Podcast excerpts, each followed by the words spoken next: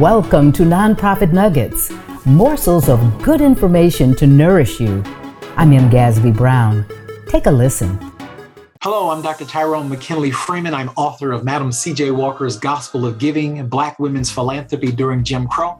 And I'm Associate Professor of Philanthropic Studies and Director of Undergraduate Programs at the Indiana University Lilly Family School of Philanthropy.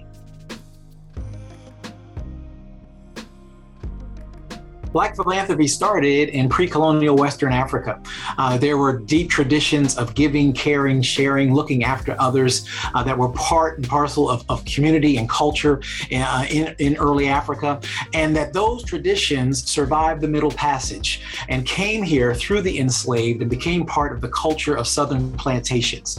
And that even the enslaved peoples developed forms of community and looking after each other and sharing and caring for each other under those horrific and horrendous circumstances of being enslaved. And so, what we know of and think about as Black philanthropy uh, evolves from pre colonial Western Africa, and it, it, continues to evolve and expand today wherever Black people go as they've left Africa and even the continuing migration to America, to Europe, to, to South America, wherever they go, these traditions are there and are, are growing and are deeply rooted. This has been a nonprofit nugget made possible by the Gasby Group.